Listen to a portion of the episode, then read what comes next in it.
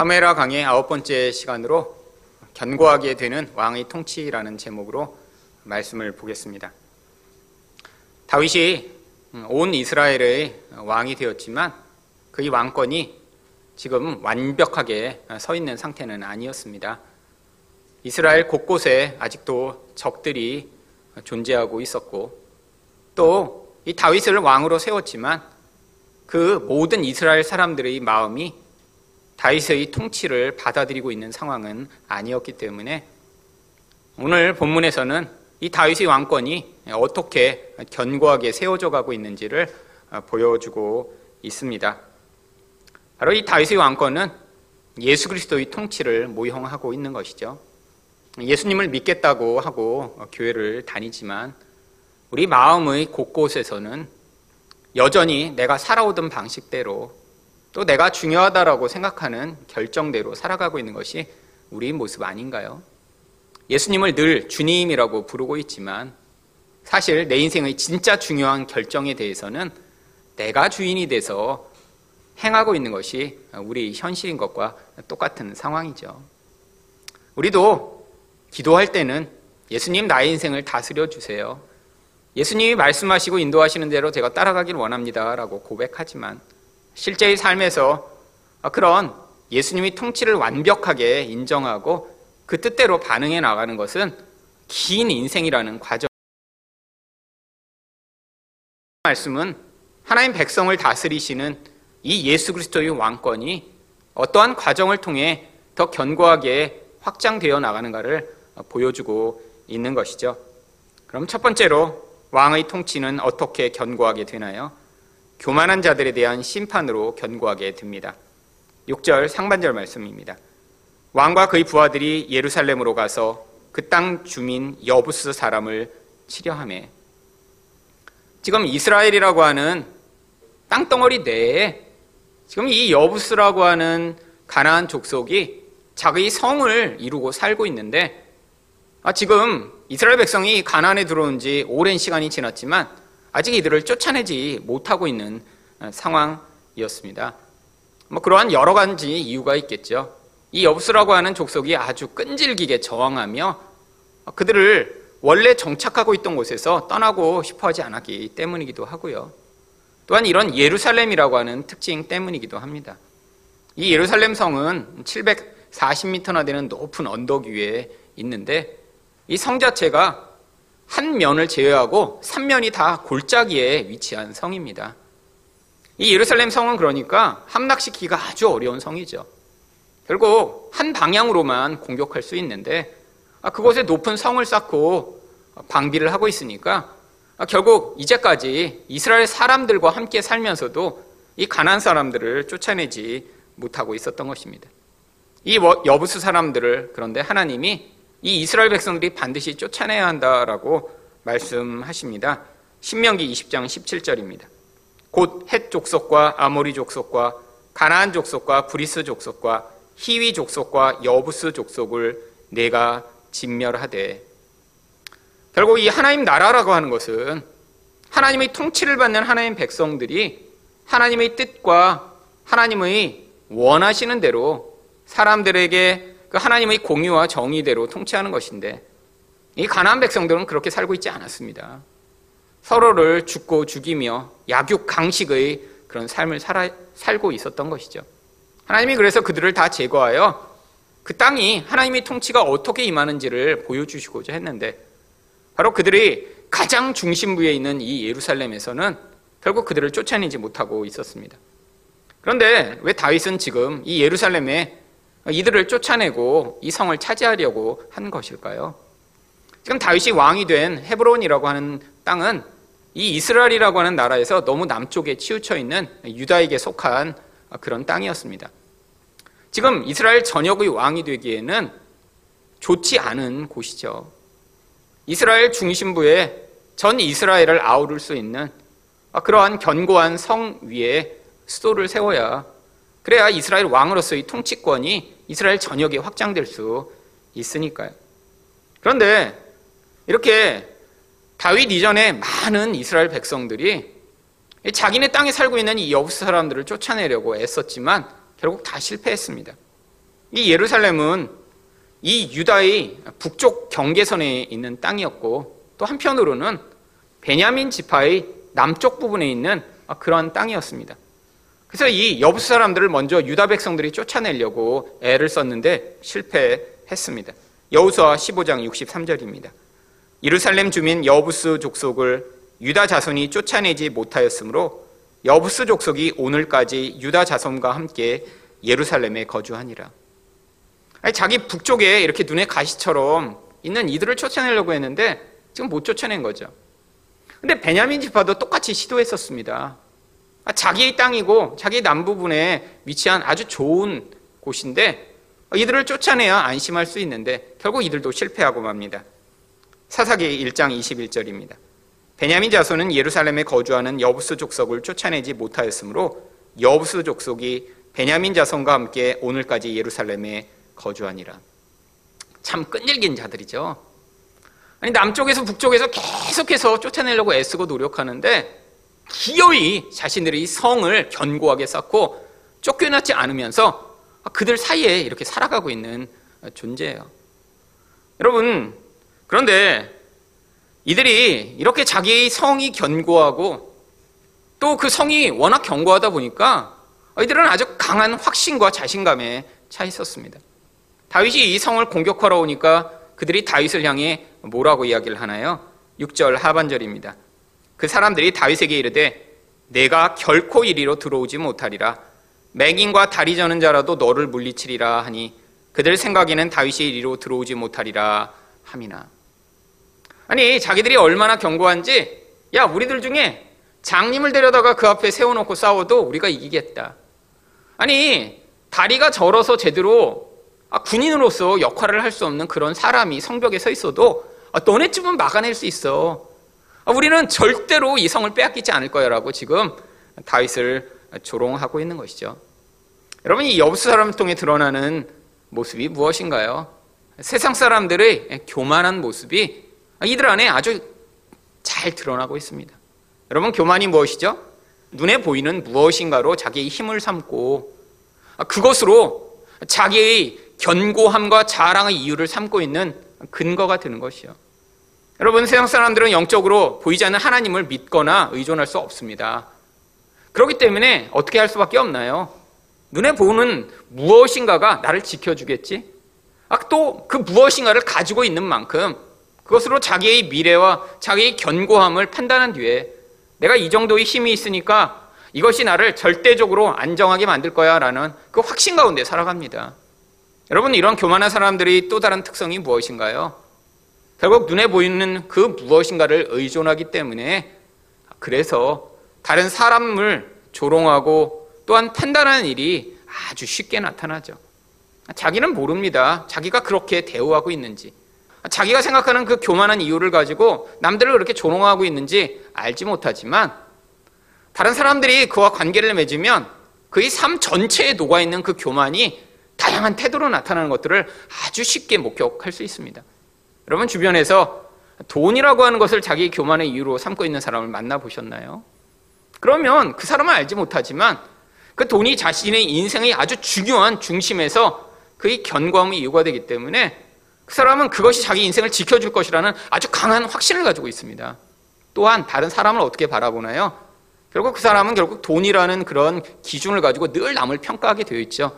이 사람은 부자, 이 사람은 가난한 사람, 그리고 그 가난한다는 사람을 향해 당연하게 그런 멸시와 조롱의 태도를 보이게 되어 있습니다.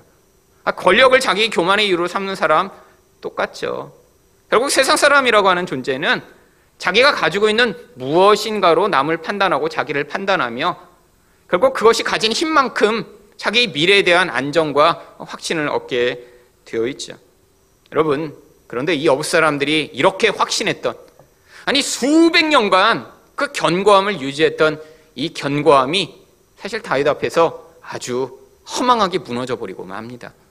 왜요? 다윗은 그들을 무너뜨릴 수 있는 아주 결정적인 정보를 가지고 있었기 때문입니다.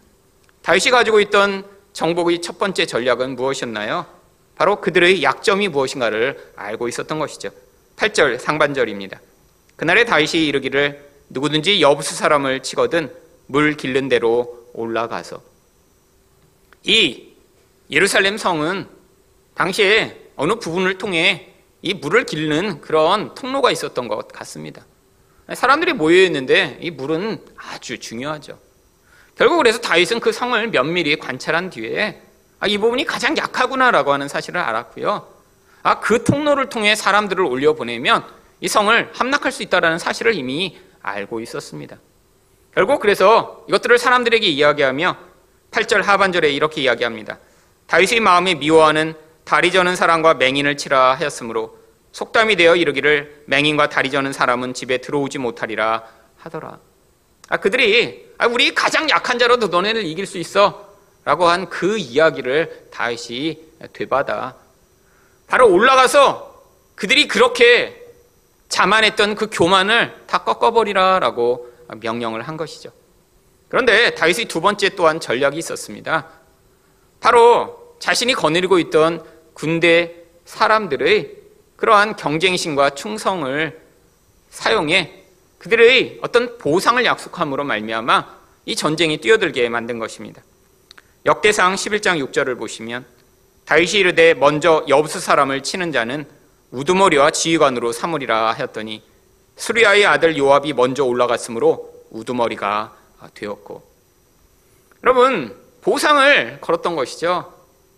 사람들은 생명을 내걸고 그 보상의 자리를 얻기 위해 달려갔는데 요압이 왜 그 자리에 가장 먼저 올라갔을까요? 지금 요압은 아브네를 죽임으로 말미암아 다윗이 눈밖에 난 상황입니다. 아, 또한 개인적으로도 욕심이 아주 많은 사람이에요. 결국 이 기회를 얻지 못하면 자기 지위가 지금 불안한 상태이기 때문에 생명을 내걸고 자기가 먼저 올라간 것이죠. 근데 결국 이 요압으로 말미암아 성이 정복되고 맙니다.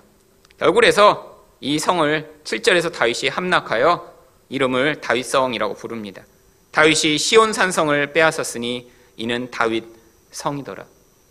오늘 본문에만도 이 예루살렘 성, 이 여부스 사람들이 차지하고 있던 이 성에 대한 세 가지 이름이 나옵니다. 한 가지는 예루살렘이라고 하는 이름이죠. 이건 행정적이며 또한 고대서부터 계속해서 지금까지 부르고 있는 그런 이름입니다. 평화의 성이라고 하는 뜻이죠. 그런데 이 성이 다윗이 빼앗았기 때문에 이 성을 이름하여 당시 사람들은 다윗성이라고 이름을 붙인 것입니다. 그런데 도대체 시온은 무엇인가요? 시온은 성체, 견고한 것이라고 하는 뜻을 가지고 있는데 이 시온은 예루살렘을 영적으로 부르는 이름입니다. 세상에 있는 사람들은 이 시온이라는 이름을 아마 전에 들었겠죠. 하지만 예루살렘을 지금 뭐 시온성이라고 부르는 사람은 아무도 없어요. 하지만 성경에서는 이 예루살렘 성을 항상 영적인 의미를 부여할 때마다 시온이라고 하는 이름으로 부릅니다. 왜 이것이 시온이 되고 이 시온이 어떤 의미를 가지고 있는지 이제 나중에 보게 될 것입니다. 9절에서 이 다윗은 이 성을 이제 다윗성으로 이름하고 그곳에 성을 더 견고하게 쌓습니다. 다윗이 그 산성에 살면서 다윗성이라 이름하고 다윗이 밀로에서부터 안으로 성을 둘러 쌓으니라. 이 밀로라고 하는 것은 다른 곳이 아니라 성체가 이렇게 깊은 골짜기 위에 있었기 때문에 골짜기 한 부분에 축대를 쌓고 이 성을 더 넓게 만들고자 거기서부터 이 다윗성을 만들었음을 이야기합니다. 결국 다윗이 이 성을 차지하면서 무엇인가 더 견고하고 넓은 그런 예루살렘 성의 기초가 만들어졌던 것이죠. 여러분 이 다윗이 여부스성을 빼앗아 이곳에 이렇게 예루살렘 성을 만든 이 이야기가 성경에 왜 기록되어 있는 것인가요? 바로 하나님 백성들이 예수를 믿는다고 하고 교회도 다니지만 그 영혼의 가장 중심부와 본질적인 부분에 차지하고 있는 이 여부수 사람과 같은 이 무서운 세상적 교만의 본질이 반드시 예수 그리스도 앞에 함락되어야 함을 보여주시고자 한 것이죠. 여러분, 우리의 진짜 문제는 사실 무늬만 크리스찬인 사람들이 너무 많이 있다라고 하는 것입니다. 여러분, 무엇이 크리스찬의 정의인가요? 여러분, 그리스도처럼 사는 사람이 크리스찬이며 그리스도인입니다. 여러분, 그런데 여기에서 문제가 있죠. 그리스도처럼 살아간다는 건 일주일에 한 번 교회 나오는 사람이 그리스도처럼 사는 게 아니에요.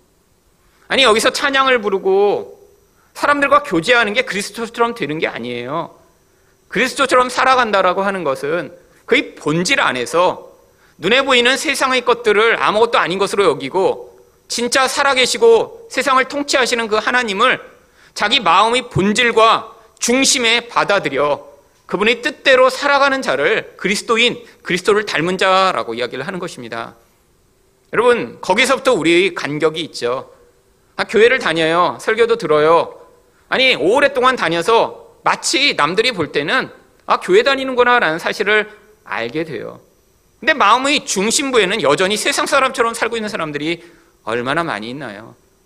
바로 영혼의 가장 중요한 곳에 세상처럼 눈에 보이는 것을 나의 힘의 근원으로 삼고 아니 그것들을 얻지 못해 늘 열등감을 느끼거나 언젠가 기회가 주어지면 나도 아, 그런 힘을 얻어 나의 인생을 견고하고 더 풍요로운 삶으로 만들고 싶은 그 열망 가운데 있는 우리 영혼의 깊은 자아의 교만이요. 여러분 끊임없이 노력하고 애쓰지만 이 교만이 원하는 그 풍요가 그 견고함이 주어지는 경우는 잘 없습니다. 아니 어쩌다 그것들을 얻은 소수가 있죠. 그 소수는 그래서 내가 가지고 있는 그 견고함으로 말미암아 이 없수 사람과 같은 태도를 보이는 거죠. 예수님을 향해서도 예수님 이 부분은 건들지 마세요. 이것은 내게 인생에서 너무 중요합니다. 이 부분을 예수님이 건드시면 저는 못 살아요. 왜? 이게 가져오는 견고함과 풍요가 너무 크니까 결국 예수님 앞에서도 예수님 절대로 저를 만지시지 못할 거예요 라고 결국 예수님의 그 통치를 거부하며 반응하는 모습이요. 아니 그런데 이것들을 갖지 못한 사람은 어떨까요? 세상의 힘이라고 하는 것을 열망했는데 그 정도로 부자가 되거나 그 정도로 권력을 가지거나 그 정도로 강력한 힘을 갖지 못하게 되면 마음으로 끊임없는 열등함에 시달리게 되겠죠. 다른 사람들을 보면 끊임없이 질투할 것입니다. 아, 좋겠다. 아, 저렇게 높은 권력을 얻었으니. 아니, 저렇게 좋은 직장에 다니니. 아니, 저렇게 돈이 많으니라고 끊임없는 남을 향한 질투와 부러움에 사로잡히며 그래서 자기 인생을 바라보며 아, 나는 불행해. 하나님마저도 나를 저주하시나 봐 라고 하는 그런 왜곡된 생각으로 살아가는 그 본질이요. 여러분, 여러분이 예수님처럼 살아간다라고 하는 것은 이 본질의 중심이 바뀌게 되는 걸 얘기합니다. 예수님이 이 땅에 오셔서 아, 내가 이렇게 가난한 왜 목수의 집 아들로 하나님이 나를 보내셨지? 라고 갈등하시지 않았어요. 예수님이 살아가시면서 아, 나는 왜 예루살렘에 태어나지 않았지? 왜 우리 아버지는 왕이 아니지? 라고 그것 때문에 고민하시지 않았어요. 아니, 그래서 일부러 하나님은 예수님을 어떻게 보면 사람들이 볼 때 아무것도 갖지 못하고 세상이 볼 때 아무런 힘이 없는 것 같은 모습으로 보내셨습니다. 심지어는 외모조차도 흠모할 것이 없는 자로 보내셨다라고 해요. 아니, 당시에 살고 있던 평범한 농부의 수준으로 그냥 태어나신 것이죠. 우리가 늘 예수님 하면 떠오르는 그런 금발에 코가 오똑하고 잘생기신 그런 서양의 모습이 아니라 여러분 지금 팔레스타인 시골에 가면 거기서 밥 갈고 있는 그 팔레스타인의 아저씨보다 조금 더 못생긴 그런 얼굴로 아마 이 땅에 오셨을 거예요. 교육의 수준도 낮고 집은 가난하고 아니 도대체 남들이 볼 때 와 괜찮다 멋있다 할 만한 모습을 가지고 있지 않았는데 그 예수님이 가지신 진짜 능력과 진짜 본질이 무엇이었나요? 눈에 보이지 않는 하나님을 의존하는 것이요. 그래서 그 본질 안에서 그 하나님 뜻대로 너가 십자가에 매달려 죽어라라고 말씀하실 때 순종하실 수 있는 그 본질이요. 여러분, 우리 영혼 가운데 모두 다 바로 이렇게 아직 예수님이 통치에 복종하지 못한 우리의 영적 본질이 도사리고 있습니다. 우리의 예루살렘 성이죠. 여러분, 그런데 우리가 그렇게 나의 평화를 위해 붙들고 있는 그 세상의 힘이 정말 여러분에게 평화를 가져오나요? 내가 조금만 돈을 더 벌고 나서 하나님 제가 충성할게요. 아니 내가 요 정도 수준에 이르고 나면 그 다음에 제가 헌신할게요. 아니 내가 그 다음에 하나님이 나를 여기까지만 도와주시고 나면 그 다음에 제가 열심을 내볼게요.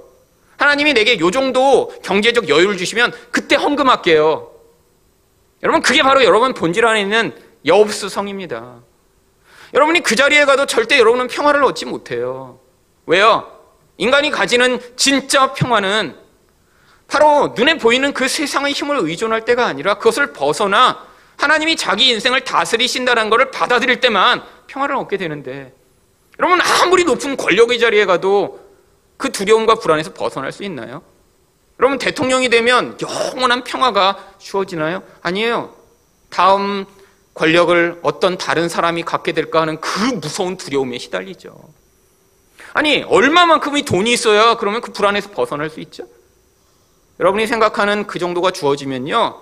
그 다음에 아 그럼 조금만 더 벌고 하나님 제가 아 그 하나님이 주시는 그 평화의 자리로 가고 내가 요 정도 벌면 내 인생이 어느 정도 해결될 것 같으니까 그럼 그때야 내가 하나님께 충성하고 하나님이 원하시는 삶을 살게요라고 하는 이 인간의 계속되는 욕심에 사로잡혀 결국 영원한 평화를 맛볼 수 없습니다.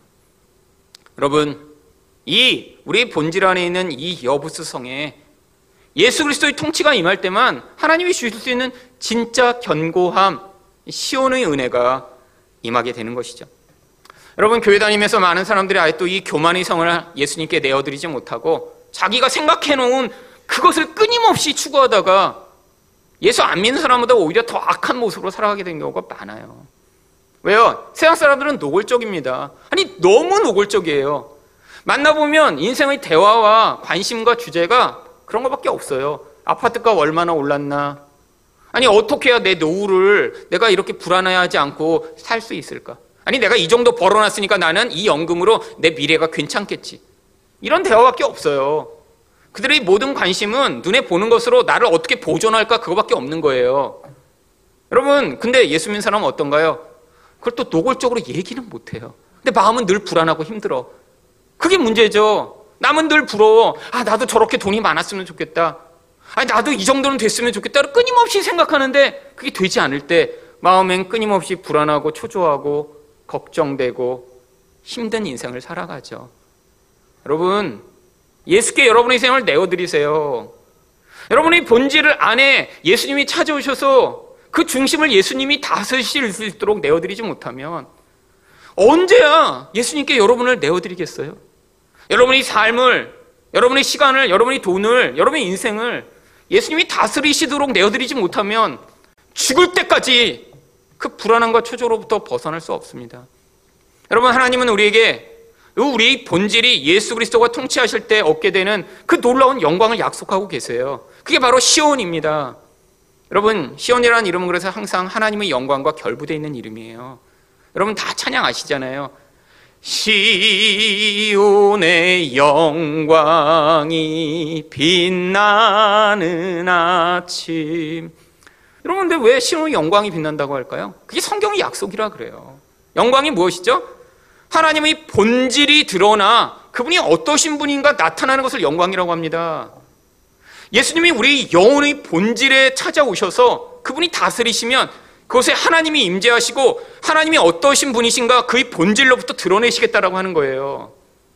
여러분 교만이라고 하는 세상의 힘을 의존하여 아 내가 이렇게라고 하는 그 본질이 여러분의 영혼의 중심을 다스리고 있으면 하나님이 여러분의 영혼에 찾아오시지 못해요. 문가에 오셔서 손님처럼 살고 계신 거죠.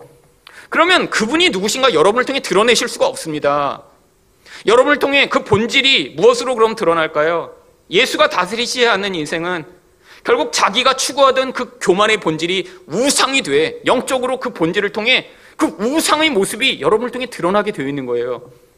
돈을 사랑하던 자는 결국 나이가 들면 돈에 찌들어 있는 그런 모습으로 인생이 나타나겠죠.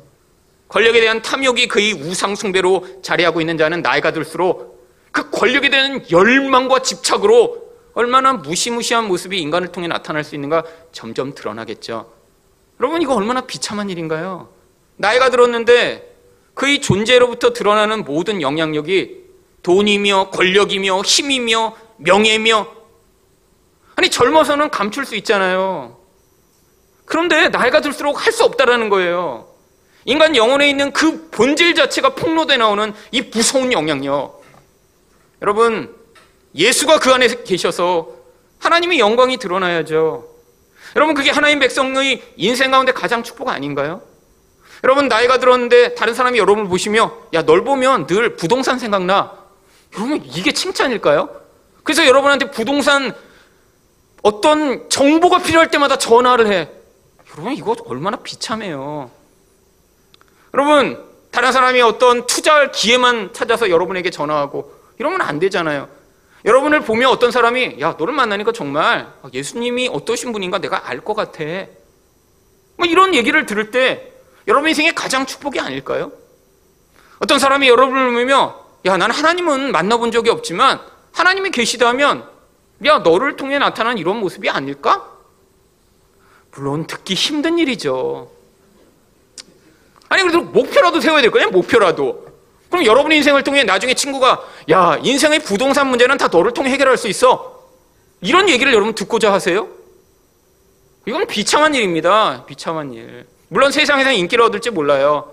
세상의 부동산이 여러분을 통해 다 해결된다면 아마 지금 유튜브 여시면 아마 금방 100만 조회 찍으실 것입니다. 여러분, 근데 하나님 백성에게 하나님이 요구하시는 거 그런 거 아니에요. 영혼의 본질 안에 예수가 다스리셔서 그 예수의 모습, 하나님의 모습을 여러분을 통해 보여주시는 그 영광을 시온이라고 하는 거예요. 여러분 그래서 성경의 여러 약속이 나옵니다. 시편 102편 16절을 보시면 여호와께서 시온을 건설하시고 그의 영광 중에 나타나셨습니다. 하나님이 우리를 하나님 백성 삼으시고 우리 안에 있는 그 견고한 성을 무너뜨리시고 그곳에 시온을 삼으시는 목적이 뭐라고요? 자기 영광을 나타내시기 위해서요. 이사야 4장 5절 말씀을 보시면 여호와께서 거하시는 온 시온 산과 모든 지폐 위에 그 모든 영광 위에 덮개를 두시며 하나님이 우리를 통해 그 영광을 드러내시는데 영광 자체를 그냥 드러내실 수 없으니까 거기에 덮개를 덮으신 것처럼 하셔서 우리라는 존재가 하나님의 영광을 간접적이라도 드러낼 수 있도록 해 주시겠다라고 약속하고 계신 것이죠. 여러분 시온의 영광이 새 첫날에만 임하는 것이 아닙니다. 우리 인생이 우리 본질 안에 있는 이 여부수성이 함락돼 예수 그리스도의 통치를 받으면 나이가 드실수록 여러분을 통해 그 하나님의 아름답고 멋진 모습을 드러내실 수 있는 자가 되실 수 있는 것이죠. 두 번째로 왕의 통치는 어떻게 견고하게 되나요? 하나님의 함께 하심으로 견고하게 됩니다. 10절 말씀입니다. 만군의 하나님 여호와께서 함께 계시니 다윗이 점점 강성하여 가니라. 여러분 다윗이 이렇게 승승장구하게 된 이유가 무엇 때문인가요? 다윗이 아주 뛰어난 전략가이기 때문에 이렇게 된 게 아닙니다. 하나님이 함께 계셔서 그래요. 그런데 이 하나님이 어떠한 모습으로 그와 함께 계셨는지 이 앞에 만군의 여호와라고 수식을 합니다. 이 만군이라는 뜻은 하늘의 군대의 하나님이라고 하는 뜻을 가지고 있어요.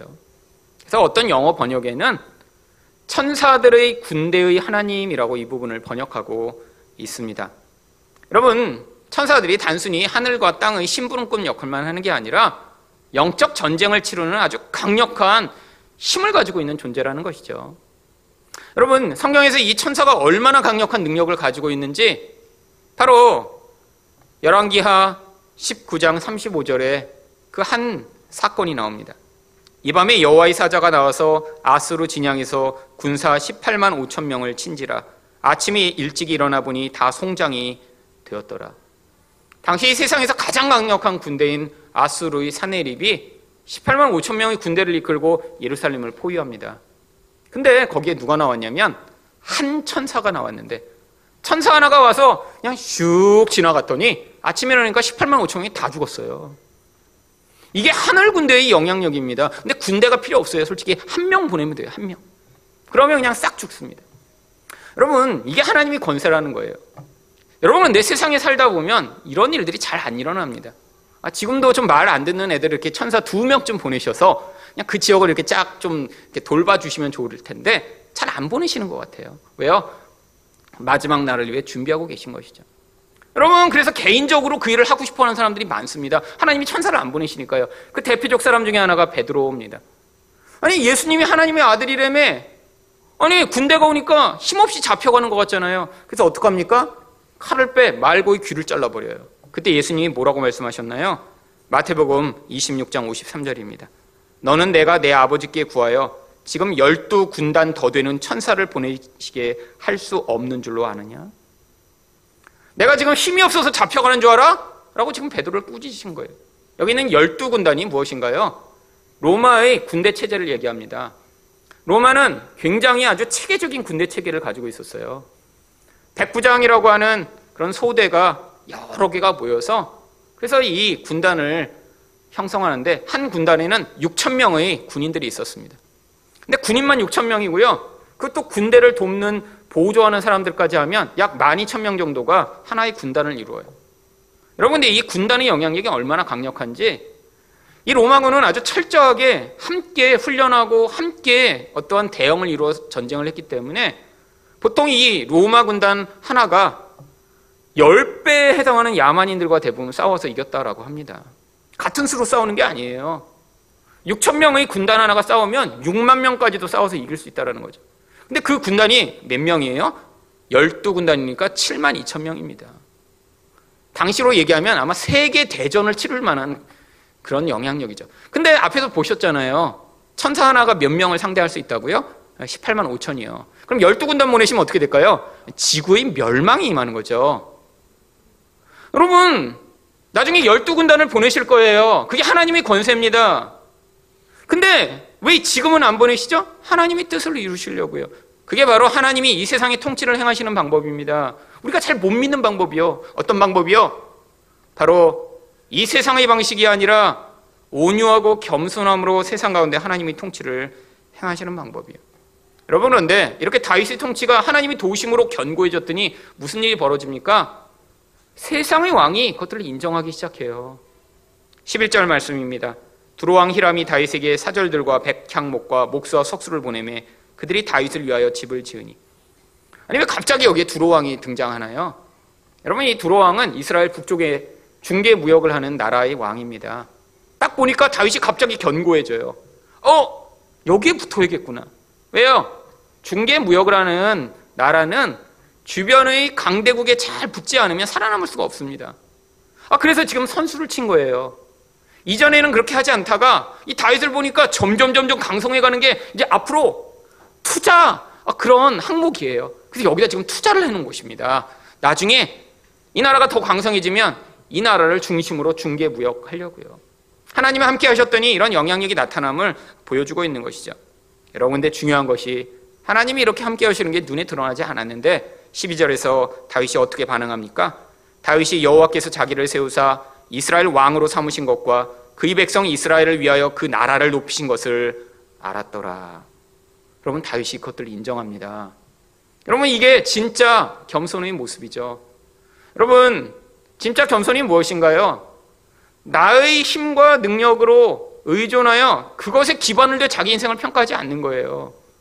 여러분 근데 교만하면 항상 문제가 이렇게 일어나기 마련입니다. 교만한 사람들은 자기가 뭔가를 이루고 나면 늘 어떻게 하기를 원해요? 그게 자기가 했다라는 것을 항상 인정받기를 원해요. 그래서 어떡합니까? 다른 사람이 그것들을 인정해 주지 않으면 화가 납니다. 여러분 어떤 일을 하셨을 때 그게 진짜 겸손함에서 비롯된 것인지 교만함에서 나타난 것인지 뭘 보면 알 수 있어요? 아무도 칭찬해 주지 않고 인정해 주지 않았는데도 괜찮다면 그건 겸손한 것입니다. 근데 누군가 인정을 안 해주면 화가 나고 인정해주면 되게 기뻐지고 그거 탓하요 그러면 그건 교만한 거예요. 여러분 세상에서도 그렇죠. 집에서 설거지 했는데 아무도 몰라. 1년 만에 한 번 했는데 아무도 몰라. 그러면 여러분 화나시잖아요. 그럼 그건 교만하게 설거지한 거예요. 근데 안 하다가 그냥 이렇게 보는데 어 정말 내가 안 하면 안 되겠네. 그래서 했어요. 근데 아무도 인정 안 해도 괜찮아. 그럼 그건 겸손함으로 나타난 설거지입니다. 여러분 근데 교만하게 뭐라고 나면 문제가 생기잖아요. 내가 했는데 인정을 안 하면 꼭 어떻게 하고 싶어요? 여보, 어, 설거지거리 많더라. 어, 내가 하는데 두 시간 걸렸어.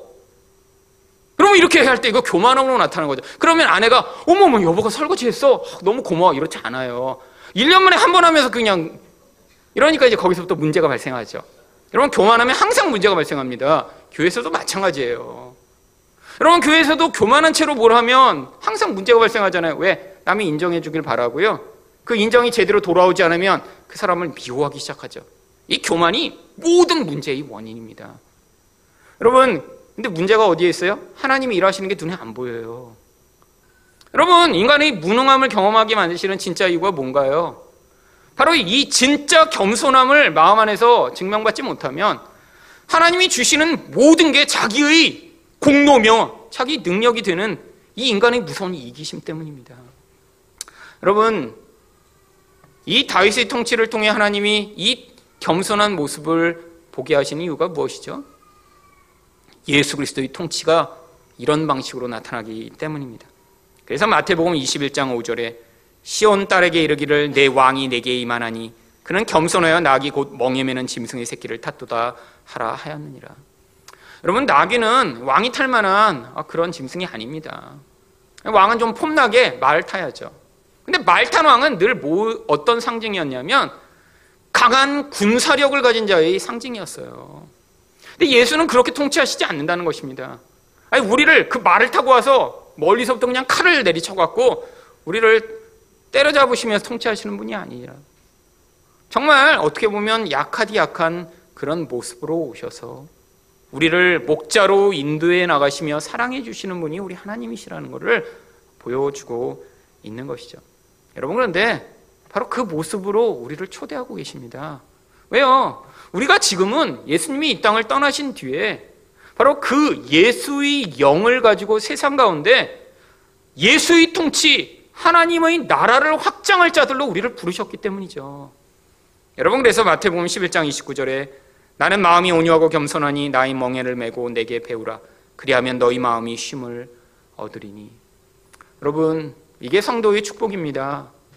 예수의 모습 닮아 예수처럼 그 마음의 겸손함과 온유함으로 결국 하나님만을 의존하고 하나님이 이끄시는 대로 사는 인생이요. 우리 마음에서 욕심이 끊임없이 우리를 주장하죠. 더 열심을 내야 돼. 더 많은 돈을 벌어야 돼. 너희 안정을 네가 이루어야 돼라고 주장하고 있지만 결국 그 교만한 마음으로부터 예수의 손 붙잡고 불안하고 초조하지만 그분이 인도하시는 대로 한 걸음씩 나아가며 그 예수님의 마음을 배울 때 바로 거기에 어떤 일이 벌어지나요? 미가서 6장 8절입니다. 사람아 주께서 선한 것이 무엇임을 내게 보이셨나니 여호와께서 내게 구하시는 것은 오직 정의를 행하며 인자를 사랑하며 겸손하게 내 하나님과 함께하는 것이 아니냐? 여러분 하나님이 하나님의 모습을 드러내며 하나님의 통치를 보이는 것이 무엇인가요? 정의를 행하는 것입니다. 결국 그 하나님이 원하시는 그 인애를 사랑하는 모습을 보이는 거죠. 근데 그렇게 되기 위해 꼭 필요한 게 뭐죠? 겸손한 자와 함께 하시는 하나님과 함께 하는 것입니다. 여러분, 어떤 사람들 여러분과 함께 할 수 없어요. 여러분, 여러분 부모님이 여러분의 미래를 책임져 줄 수 없습니다. 여러분의 배우자가 여러분과 영원히 할 수, 함께 할 수 있는 존재가 아니에요. 그러면 누구가요?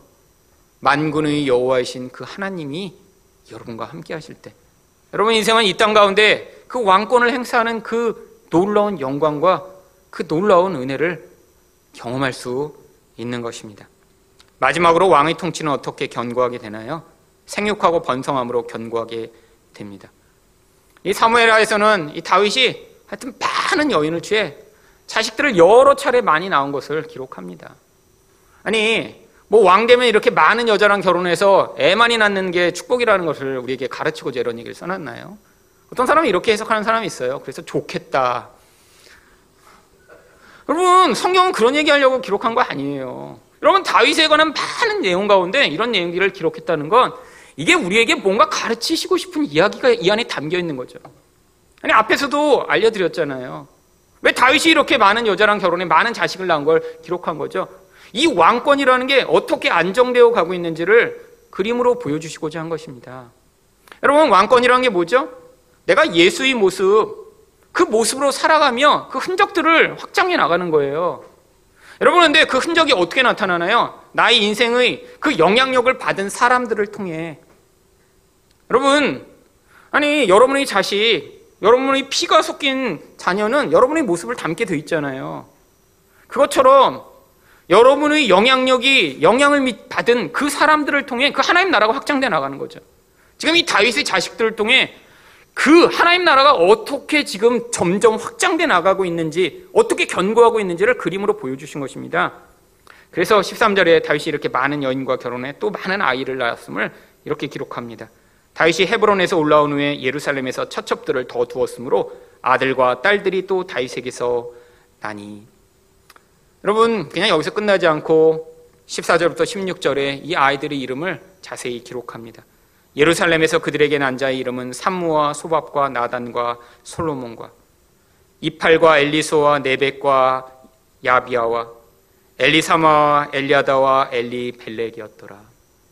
여러분 그런데 이 이름들은 다 바로 이 다윗이라는 존재를 통해 그의 자식들에게 영향을 미친 그 영향력의 결과가 어떻게 하나님의 모습을 드러내며 하나님이 그들에게 부여하신 그런 통치의 놀라운 은혜를 어떤 방식으로 그들이 누리고 있는지를 이 이름에 담아 표현한 것입니다. 산모아라고 하는 이름은 하나님은 들으시다라는 뜻이고 소밥은 회복이라는 뜻이며 솔로몬은 평화라는 뜻입니다.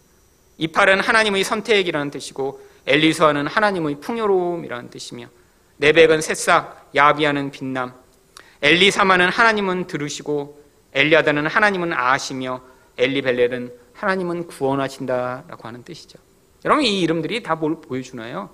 그 이름을 부를 때마다 다윗은 뭘 고백한 거예요? 우리 하나님이 이런 분이십니다.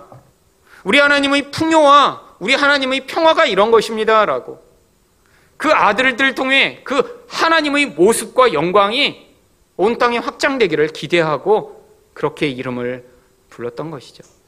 여러분, 여러분은 지금 정말 예수의 통치를 받고 계신가요? 그래서 여러분이 만나는 사람들이 여러분을 통해 아, 정말 하나님은 이런 분이시다라고 알게 되고 계신가요? 또 여러분을 통해 그 하나님 나라의 영향력이 사람들에게 미쳐지고 계신가요? 아니, 그리고 여러분들과 만났던 그 사람들이 결국에는 그 영향력을 받아 아니 정말 예수와 같은 그런 모습 하나님의 흔적을 가진 모습으로 이 세상 가운데 나타나고 계신가요? 여러분 하지만 여러분 세상 사람들이 답을 찾을 때가 있어요. 여러분 세상에서 정말 사람들이 아니 많은 돈을 이렇게 모았어도 정말 행복한가요? 아니 몸부림치며 열심히 살았더니 인생의 모든 문제가 다 해결되나요? 아니요. 궁극적인 그 갈등과 고민과 그 문제 가운데 부딪히게 됩니다. 여러분, 거기서 답을 찾을 날이 있죠. 어떻게 해야 될까요? 여러분, 하나님이 여러분을 이 세상에 바로 그 하나님 나라를 확장할 자로 보내시길 원하십니다.